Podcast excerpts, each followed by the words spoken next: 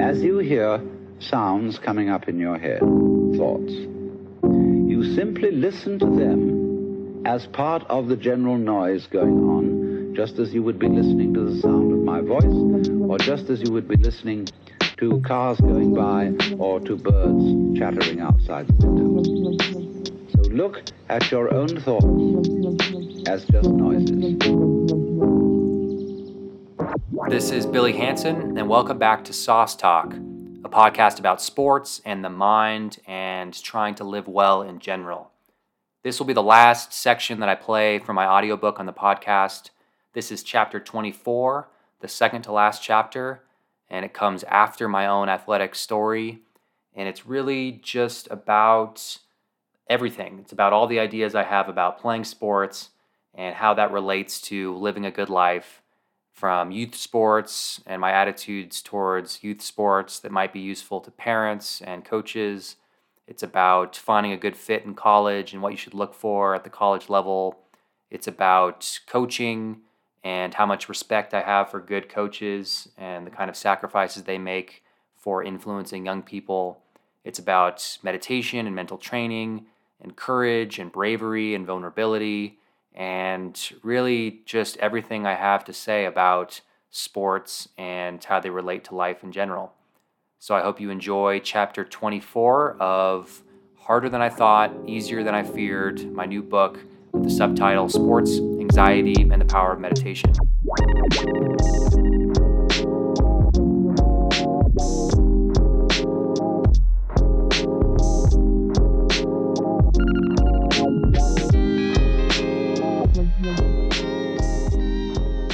Chapter 24 Insights 1. In 2018, Norway's 39 medals broke America's record for the most medals ever won in a Winter Olympics. While it's logical to expect an Arctic country to produce great skaters and skiers, Norway also develops world class warm weather athletes like Ada Hegerberg, one of the world's best female soccer players, and Anders Mol, possibly the world's best beach volleyball player. How can Norway, with a population of just over 5 million, the same as Minnesota, outperformed the historically athletic powerhouses of the US, Russia, and China. Journalist and researcher Tom Farrey has traveled the world studying how various countries and cultures develop athletes, and he claims that of all the systems he's seen, Norway's is the best, and that their strategy is simple. They try to make sure children love sports at an early age. Norway has a unique youth sports bill of rights that clearly defines a philosophy for athletic development. For girls and boys from age 6 to 12 years old, the focus is on making sports enjoyable. Gifted young athletes get no more attention than anyone else. The eventual result is that many of Norway's Olympic champions were in the middle of the pack at age 10. This is in stark contrast to the tracking that occurs in America, where beginning at age 6, the biggest and most talented athletes usually begin to receive better coaching and more attention than their smaller, less gifted peers. Tore Øvrebø, the head of Norway's Olympic training program, thinks that the Norwegian approach is not only healthier for children, but is the primary reason for the country's Olympic success. Though Norway's conduct likely seems soft and overly compassionate to many Americans, it consistently produces outstanding athletes. Øvrebø himself is highly competitive, and his goal is to dominate the rest of the world in the Olympic Games. Quote, there is no collision between our ambition to be number one at the Olympic Winter Games and treating kids well. It's the same thing. When kids get emotionally prepared to have sport as their own project and ambition, then we start to rank them and work with them in a totally different way. My main ambition here is to produce a high performance culture that can beat the rest of the world. End quote. 2. After Michael Jordan won his sixth championship, he was playing the piano and smoking a cigar while celebrating with his teammates. A reporter shouted at him, asking if he was coming back for another run at it. His response, quote, It's the moment. Stay in the moment. That's that Zen Buddhism shit. This is the moment. End quote. Powerful incentives make young Americans want to succeed as athletes. Prominent among them is the hope of earning an athletic scholarship, which can save an athlete and her family tens or hundreds of thousands of dollars. The tiny percentage of athletes that go on from college to compete professionally in the major American sports earn extreme wealth. Beyond financial rewards, the social status that the best athletes enjoy is intoxicating for young minds to imagine. Girls and boys fantasize about becoming campus celebrities, scoring winning goals or touchdowns, and appearing on TV in front of millions of viewers. Parents have similar dreams about their sons and daughters. The inevitable result is a hyper competitive environment where promising young athletes and their families look towards future goals at the expense of the present. As young, promising athletes grow up, the sense of play is often replaced by striving for status and aiming at future goals. Growing up, I was always tempted to view each season as a stepping stone to some later, greater end. The goal of a D1 scholarship motivated me to train hard, but it also hovered over each game, practice, and season like a storm cloud. When I reflect on my athletic career, I realize that the joy and triumph I experienced when we won a district Little League championship was no less real or significant than winning a state championship in high school or a big game in college. I wish that in my youth and adolescence, I'd allowed myself to relax and enjoy my good fortune as an athlete, rather than fixating on vague future goals. When we focus too much on something other than the present, we diminish the value and beauty of sports. 3. If I'm blessed with children of my own and they become athletes, I'll be careful not to put too much stress on them, physical or mental. I'll resist the pressures to ship my children to the most expensive and prestigious camps and showcases, and to the prominent AAU circuits. Many young, gifted athletes are burning out due to the extreme schedules they try to maintain. In recent years, there's been a substantial increase in player injuries between age 18 and 22. Dr. Marcus Elliott, a founder of P3 Applied Sports Science Lab, a training center specializing in athlete assessment, drew this conclusion when asked about modern youth basketball. Quote, What they put their bodies through is so rigorous, it's so extreme, and a lot of them don't make it out the other side. End quote. He goes so far as to call those who make it through without an injury survivors. Kobe Bryant was a vocal critic of youth basketball and AAU culture throughout his career. He didn't think he could have lasted 20 years in the NBA if he'd taken on the modern youth schedule. He played one game every two weeks until he was 15 years old. Before that, he shot and practiced ball handling every day, but not long enough for it to feel like work. Instead of playing in tournaments weekend after weekend, most of his work was on skill development and strength training. LeBron James told Yahoo Sports that he regularly holds his children out of AAU games because he understands that their schedules are too demanding, jeopardizing young athletes' futures. I remember waking up on Sunday mornings after playing four AAU games on a Saturday, feeling nearly crippled with stiffness and soreness. In an interview about modern youth basketball, Wally Blaze, a Chicago Bulls athletic trainer from 1993 to 2000, revealed this about the man considered by many to be the greatest basketball player ever. Quote, When the season ended, Michael Jordan left and played golf, and didn't pick up a basketball again until probably a little bit before training camp in September. He might have played pickup ball with some friends, but he wasn't working eight hours a day at some gym with some shooting coach. End quote. Aside from the physical risks, a child who's overworked in adolescence will be at risk of mental burnout. I think sports can be a valuable activity for young people, and those who want to play in college need to make sacrifices. But finding some balance in life will set up a young athlete for a more sustainable and successful future. 4. Beyond mental training and improved life habits, a crucial variable in my recovery was the environment created by my coaches Bergeson, Kaufman, Snyder, Long, and Tripp. Like teachers, coaches have the power to transform young people's lives. The Netflix series Last Chance U documents the East LA Community College basketball team, which is made up of at risk young athletes who, through basketball, are given a chance to earn a degree and make something of themselves. I wonder how many people positively impact our society as much as coaches like John Mosley. I have the utmost respect and admiration for competent coaches who offer leadership and influence to young people who desperately need it. Every day, my teammates and I showed up at the gym and found determined, trustworthy coaches who knew the game well. I was motivated to give my best effort every day. In poorly run athletic programs, turmoil between players and coaches is inevitable.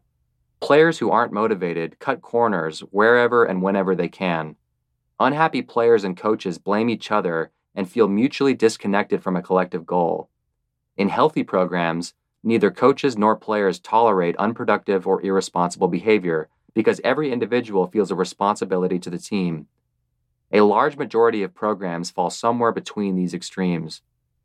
If I was going through the recruiting process again today, I'd be most concerned with finding a good coach and a good program, and I'd care much less about the level or perceived status of the school I chose. Time spent in any noxious environment can lead to serious problems that reach far beyond the court or the field mental health issues, alcoholism, frustration that leads to dropping out of school. Many of us are youthfully overconfident, certain that we aren't influenced by those around us. But we all adapt to our environment to some extent, and it's easier to paddle with the current than against it. 5. Athletes should ask themselves these questions What am I especially good at? What does this team need that nobody else is contributing? Those who can answer these questions will likely achieve increased success and find themselves enjoying their sport as a consequence. I should have known that my unique talent was spacing the floor and knocking down shots. Year after year, driving to the basket and trying to finish around the rim was diminishing my stock as a player. My coaches told me after the season that I initially earned a spot in the rotation because of how hard I worked at practice every day and because I consistently brought energy and toughness to the court. I played hard, even when I didn't feel like it, I fought through pain in drills and scrimmages, and I found time to get extra work outside of practice despite my heavy course load. Had I not done these things, I never would have been given the opportunity to find my shooting confidence in games. On any team and in any given sport, a small percentage of players get most of the attention and praise. This is especially true in NBA basketball, where a few players command almost all the national attention. And this is what leads many young people to want to play like the exceptionally skilled stars, but for almost everybody, their efforts are counterproductive. Former Oklahoma City Thunder forward Nick Collison's article, How to Survive in the NBA When You're Not a Superstar, clarifies a rational strategy. He writes, quote, The goal is to try to make it very difficult for your team to replace you, so that they have to do what it takes to keep you around. That's how a player creates value for himself. End quote. In other words, Understand what you can do on the court or the field and do it very well. Certain skills, scoring, playmaking, home run hitting, closing out a baseball game in the bottom of the ninth inning, catching long touchdown passes, capture the attention of fans, while other actions crucial for a team's success never show up on a highlight reel. Collison again, quote, If you're a bench guy and you start to take more shots, to take your scoring average from six points a game up to eight points a game, not many people are going to notice. You are doing the same things, just in a more inefficient way. On the other hand, if you average only five points a game, but defensively you can blow up every pick and roll and take that option away from the opponent, you are going to be able to play for a long time and make a lot of money over your career. End quote. Understanding what you can do that needs to be done and doing it well makes you valuable. Collison played 15 years in the NBA with Seattle and Oklahoma City, and in 2019 had his jersey retired at the arena. Over the course of his career, he averaged six points and five rebounds in 20 minutes per game. More importantly, he brought exceptional toughness and energy to the court. His example applies to every level of team athletics. 6. When things got really hard, I desperately wanted to quit. If I did, I'd never have to see my coach again or step into the gym I hated. I saw other students on campus who looked very happy to be living without pressure to perform. But I'm thankful that my family encouraged me to stick it out. Practically, I just couldn't justify giving up a scholarship and losing credits. At the time, I thought that basketball was causing my misery. Basketball was bad. We struggled as a team, and we had a poor team culture. But I now realize that a lot of my problems were my own. It was like I was in a super messy room with boxes piled up everywhere cobwebs, old clothes and magazines scattered around, and mice running through the junk. The temptation is to pour gasoline everywhere, burn it all down, and walk away. Just escape the problem and move on. As a player and a coach, and since then in my professional career, I've seen many people do this. When things get tough, they quit and walk away. Sticking around means rummaging through the boxes, contending with all the mold and grime, and slowly and painfully sorting everything out. And sorting the situation out usually means you have to sort yourself out too. Those who run from difficult times tend to continually find themselves in the same conditions again and again. The same dynamic applies to a job, in a creative project or discipline, and it might be especially true in intimate relationships.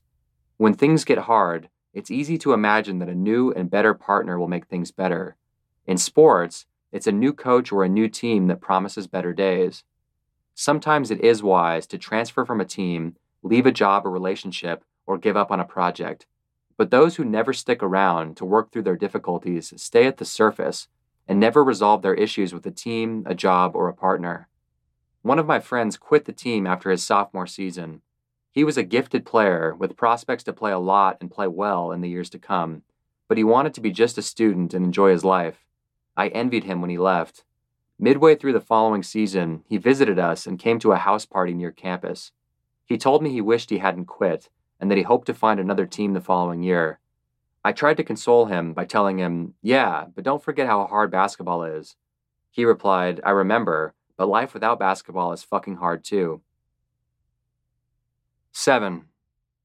The schedules that student athletes maintain often lead to envy of non athletes on campus.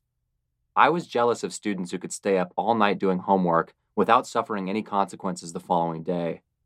Instead of writing a paper on a sunny afternoon or going to the gym to get in some shooting between classes, they could either take a nap under a tree or throw a frisbee on the quad.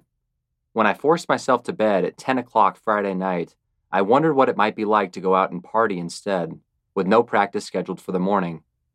I envied students who could go on backpacking trips and enjoy the beauty of Colorado while I was confined in a stuffy gym. Sometimes my teammates and I felt this envy collectively. When we traveled by bus from one unremarkable town in South Dakota to another on a Friday night after a game, we'd scroll our social media apps and see our classmates at parties and music festivals or skiing and snowboarding. Athletes with strong feelings for girls on campus often worry about leaving town for road games while the girls they like are out somewhere without them. This produced the red shirt spy phenomenon, when traveling players ask the red shirts back home to go to parties and report back if the girls they care about are dancing or hooking up with other guys. Traveling female athletes use the same tactic. Some athletes do their best to function in many worlds as a team member, a committed student, a member of the drugs and party culture, an expert video gamer, and so on. But responsible team members can't realistically find their pleasures in the relative freedom that non athletes enjoy. Sacrifice is a large part of what makes the athletic experience unique. Shared struggles lead to deep bonds and friendships. And athletes tend to forget that non athletes who attend sporting events Look at those who compete with envy, wondering what it would be like to wear the uniform and go to battle in front of a crowd. The grass doesn't always look greener, but it often does. 8. It's important to understand the difference between self discipline and self suppression. Self suppression is the act of concealing your true nature and what you really want to do in life in order to quote unquote get along. Self discipline is letting your highest desires rule over lower desires, keeping the central core of your purpose firmly in mind, and sacrificing short term desires for its benefit. Athletics, especially in college, are so demanding that it makes little sense to try to fulfill your commitment unless it's really what you want to do. During my senior year, my purpose was basketball, meditation, academics, and my relationships with my best friend and my new girlfriend. As I sacrificed nearly everything else for those commitments, I felt a sense of relief. Doing less actually led to more enjoyment and fulfillment. 9. Quote, Heroes are heroes because they are heroic in behavior, not because they won or lost. Nassim Taleb. After failing to lead the Cavaliers to a championship, LeBron James joined Dwyane Wade and Chris Bosh on the Miami Heat and made the NBA Finals in their first season together. LeBron had a dismal series, scoring only eight points in a crucial Game 4 loss. Miami eventually lost in six games to the underdog Mavericks. In the following season, he found himself on the brink of another failure, down 3 2 to the Boston Celtics before Game 6 on the road. In many of his previous playoff failings, he'd played cowardly, often looking weirdly detached, and seemed to quit in moments of deep adversity. But in this game, Despite his fears and insecurities about his playoff reputation, he played with a stone cold, stoic demeanor and determination that neither his fans nor detractors had seen before, scored 45 points, led his team to victory, and ultimately won his first NBA title.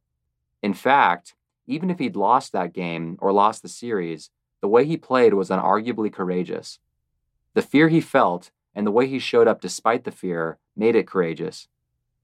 I think many modern people have become confused about what it actually means to be courageous. For most of my playing career, I thought being afraid was a bad thing. I thought courage was the absence of fear, and that I was courageous only when I felt confident and relaxed. But I was mistaken. If LeBron James showed up somewhere to play high school basketball next year, his performance would be dominant, but not courageous. As a senior, I finally understood this. Before games, I felt afraid of failing anxious that I'd lose my spot in the starting lineup or let my teammates and coaches down. I finally recognized that my fear wasn't a shortcoming, but rather something that gave me an opportunity to show courage. I became able to play freely and passionately despite my fears. My mental training helped me become more comfortable with not knowing what was going to happen next. What I learned was that I didn't have to have control over the outcome in order to be okay. Athletes and everyone else should understand that the goal isn't to get rid of anxiety or fear, but to deal with it skillfully. Athletes who feel no nervousness before a big game are probably not in the right mindset for competition. Playing sports or doing anything that involves taking risks comes with uncomfortable feelings of uncertainty. If we never felt this, we'd never truly feel alive. It's the uncertainty and the chance for success or failure that makes sports so captivating. Without fear, anxiety, insecurity, or self doubt, there would be no opportunity to be courageous. 10. Quote, Every virtue carried to an extreme degenerates into folly or positive vice. An applicable quote misattributed to Aristotle. What does it mean to be a good teammate and buy into the program? It's not as simple as always sacrificing yourself for the collective and always maintaining goodwill with teammates. It's good to get along with teammates, but not to such a degree that you sacrifice your presence on the court. Good coaches love players who sacrifice for the collective, but not players who kiss their asses and try to gain favor by barking out exactly what they want to hear. The best players maintain some individuality, and rather than repressing their darker impulses so they can get along, they channel them into something productive. Many athletes find themselves relating to their teammates by outwardly keeping the peace and backing down from any conflict, while they internally wish failure upon their friends. These athletes can trick themselves into thinking that their lack of friction between teammates and coaches is somehow virtuous, even though their inward intentions are unhealthy. Part of my development as both a player and a person was learning to stand up for myself, to fight for more playing time and greater status within the team, to take no shit from teammates and opponents, and to say what I thought.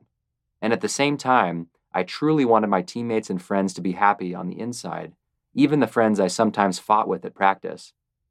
I wasn't perfect at this, and I'm still not, but that's the direction I'm trying to move in. For people pleasers who like to keep the peace, this is an indispensable form of development. 11. If I could start my college athletic career over, I'd diversify my identity, understanding that interests and pursuits outside of sports can actually enhance your athletic career. I'd be more rational about my relationship with drugs and partying. I'd sometimes go out and drink with my friends, but I wouldn't abuse alcohol weekend after weekend. I'd smoke pot only on occasion and only if I wasn't subject to random tests. I wouldn't rely on alcohol or pot to fall asleep, and I'd learn to approach girls without getting drunk first. I'd abstain from cigarettes, cocaine, and Adderall. I'd spend much less time on my phone, and during study times, I'd keep my phone off and out of sight. I'd focus on sustainability and mental clarity, understanding that real improvements come from making many small, correct decisions over and over again. I'd focus on my habits instead of on goals, and I'd simplify my life and be okay missing out on things that my friends were doing. Each off season, I'd take an extended break from my sport and try to do something out of my comfort zone backpacking, traveling to a different culture, or attending a meditation retreat. I understand that a yearly mental and physical reset is essential. Upon return, I'd train hard for the upcoming season and make sure I showed up to campus in great shape. I'd be consistent and focused in my training, and I'd favor shorter, crisper, more intense bursts than drawn out workouts. I'd focus on the basics of the game before attempting to develop flashy or complex skills. I'd be mindful during training, focusing on how my mind felt during reps in the weight room and on the court. I'd practice non judgmental awareness and concentration rather than self criticism and frustration. In competition, I'd understand that success requires taking risks and making myself vulnerable to failure. I'd try to stand up to my fears, understanding that shrinking from them only exaggerates them. I'd compete hard every day, I wouldn't shy away from conflict, and I'd bring serious energy to the court. I'd wish my teammates well and enjoy my time with them, realizing that jealousies and friction with my friends and teammates over girls, playing time, or success will eventually be seen as wastes of time and energy. And I'd protect my sleep and always make time for my daily, formal meditation practice. 12. The World War II novel From Here to Eternity was written by James Jones, who fought in the war, served time in an army stockade, and adapted his own experiences as he created his characters. Two major characters, Prewitt and Maggio, find themselves together in the Schofield Barracks stockade in Hawaii, and each is punished with several days of solitary confinement in a dark, cramped, miserable place known as the Hole. These tough, rugged soldiers somehow discovered that the only way to stay sane and reduce suffering while doing time in the hole was to focus on their breathing. Following and counting their breaths kept prisoners' minds from degenerating into fear and dread. Fictional evidence like this, based on real experience and portrayed believably, does as much as reading about a new brain scan to convince me that meditation works. I encourage athletes and coaches to give the practice of meditation a serious try and then decide whether or not it's helpful. I don't encourage athletes who connect with the practice to view it as a panacea that will solve all of life's problems, or to use the practice as a way to retreat from sports and life. But I know that meditation can become an integral part of both a successful playing career and a good life. 13. Like many young athletes, I'd misunderstood why competition matters because I became addicted to the buzz of winning at an early age. Whether it was math competitions in class, kickball on the playground, or Monopoly with my family, I wanted to win. I was so competitive growing up that family members often told me to loosen up, but I feared that if I loosened up, I'd stop winning. At higher levels of basketball, my hyper competitive attitude did more harm than good. Here's what Tim Gallwey writes in The Inner Game of Tennis Quote, It is when competition is thus used as a means of creating a self image relative to others that the worst in a person tends to come out. Then the ordinary fears and frustrations become greatly exaggerated. If I am secretly afraid that playing badly or losing the match may be taken to mean that I am less of a man, naturally, I am going to be more upset with myself for missing shots. And of course, this very uptightness will make it more difficult for me to perform at my highest levels. There would be no problem with competition if one's self image were not at stake. End quote. Later, when I struggled in basketball and finally discovered meditation practice and Eastern philosophy, I swung in the opposite direction and again misunderstood competition. I decided that competition was at odds with living well. In hindsight, I realized that my reaction was a defense mechanism meant to make what I was failing at unimportant. Gallwey again. Quote, but whereas some of us get trapped in the compulsion to succeed, others take a rebellious stance pointing to the blatant cruelties and limitations involved in a cultural pattern which tends to value only the winner and ignore even the positive qualities of the mediocre, they vehemently criticize competition. Among the most vocal are youth who have suffered under competitive pressures imposed on them by parents or society. Teaching these young people, I often observe in them a desire to fail. They seem to seek failure by making no effort to win or achieve success. They go on strike, as it were, End quote. As a college senior, I loved competition again, but with a new attitude that I at first had trouble understanding. I couldn't find the balance between cooperation and competition. Was competition really at odds with loving and connecting to others? Gallwey writes that he struggled with this paradox for much of his life before finally coming to understand that competition itself isn't the problem, but the way we tend to relate to it is. Quote, Once one recognizes the value of having difficult obstacles to overcome, it is a simple matter to see the true benefit that can be gained from competitive sports. In tennis, who is it that provides a person with the obstacle he needs in order to experience his highest limits? His opponent, of course. Then is your opponent a friend or an enemy? He is a friend to the extent that he does his best to make things difficult for you. Only by playing the role of your enemy does he become your true friend. Only by competing with you does he in fact cooperate.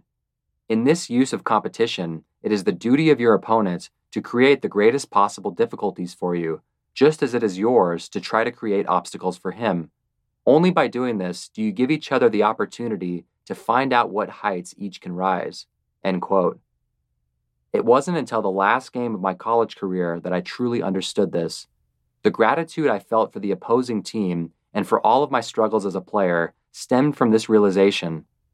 Alan Watts echoed this sentiment, pointing out that what looks like brutal competition at one level is actually cooperation at another. The various kinds of cells in our bodies are in brutal competition, without which we wouldn't survive. The animals and plants in the food chain engage in brutal competition, and this preserves the balance of the natural world. One of the beauties of sports is to teach young people to relate to competition in a healthy and honorable way. Understanding this can transform the way you view your sport. You can discover that the ultimate goal isn't to stack trophies in a case and see your name in record books, but rather to find levels of excellence and grace that wouldn't be possible without the obstacles and adversities that sports provide. When you accept this view, when the opponent's best player is injured and has to leave a big game, there will be part of you that's disappointed. Even though you'll now have an easier path to victory, you've been robbed of an opportunity to push yourself to new limits. You'll understand that respecting your opponent enables you to give full effort to the game. Gallwey again, quote, Today I play every point to win. It's simple and it's good. I don't worry about winning or losing the match, but whether or not I am making maximum effort during every point, because I realize that that is where the true value lies. End quote.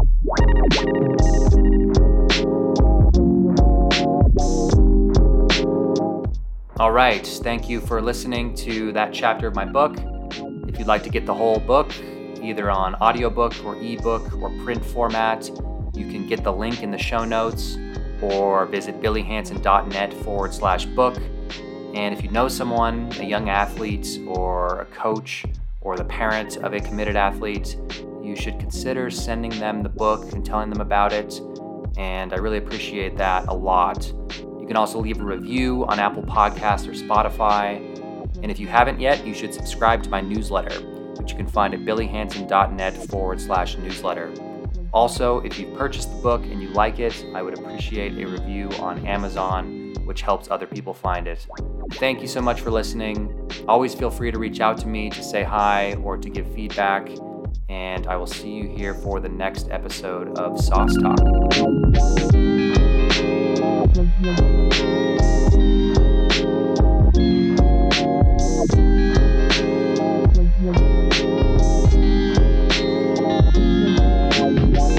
the sauce.